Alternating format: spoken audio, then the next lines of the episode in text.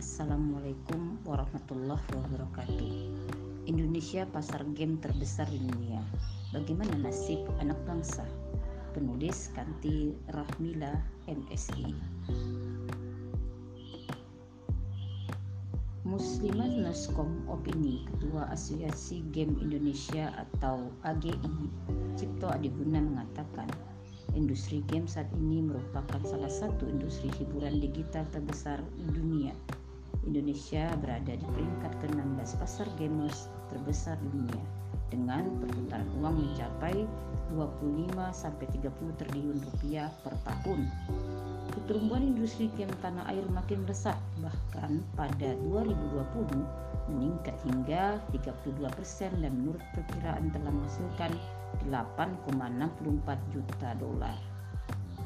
KGI menyebutkan bahwa pasar gaming di Indonesia akan terus tumbuh, namun permainan diprediksi akan tetap didominasi asing. Tahun ini saja, penguasaan asing dunia gaming mencapai lebih dari 90%.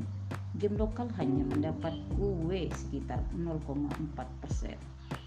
Banyak pakar mengeluarkan jurnal-jurnal tentang bahaya kecanduan online game. Ketua Yayasan Kita dan Buah Hati Eli Risman mengatakan bahwa efek kecanduan online game ini mirip dengan efek kecanduan narkoba dan pornografi. Hal ini jelas berdampak bagi generasi. Sebagian besar pecandu game adalah anak berusia sekolah yang seharusnya mereka fokus pada proses pendidikan. Namun, industri ini telah merenggut mutiara mutiara umat yang seharusnya mengisi bangsa ini menuju kemajuannya. Mirisnya, mengapa pemerintah malah mendukung industri game yang telah jelas merugikan bangsa? Bahkan makin mengenjot industri pendukungnya seperti industri komik, film, dan musik demi terciptanya ekosistem ini.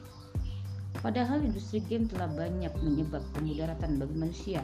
Inilah dogma dari sistem ekonomi kapitalisme yang berfokus pada keuntungan materi.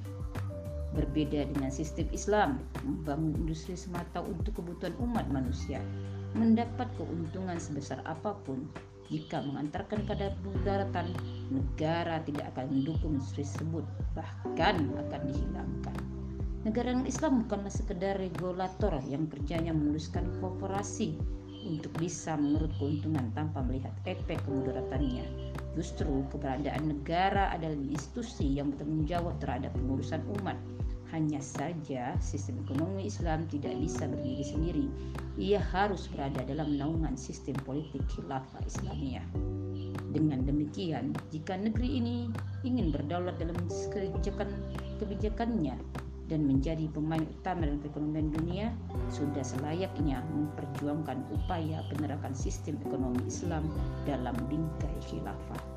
Dengan begitu, negeri muslim akan kembali menjadi negara besar yang memimpin dunia dan mesejahterakan umat manusia. Wallahu a'lam Assalamualaikum warahmatullahi wabarakatuh.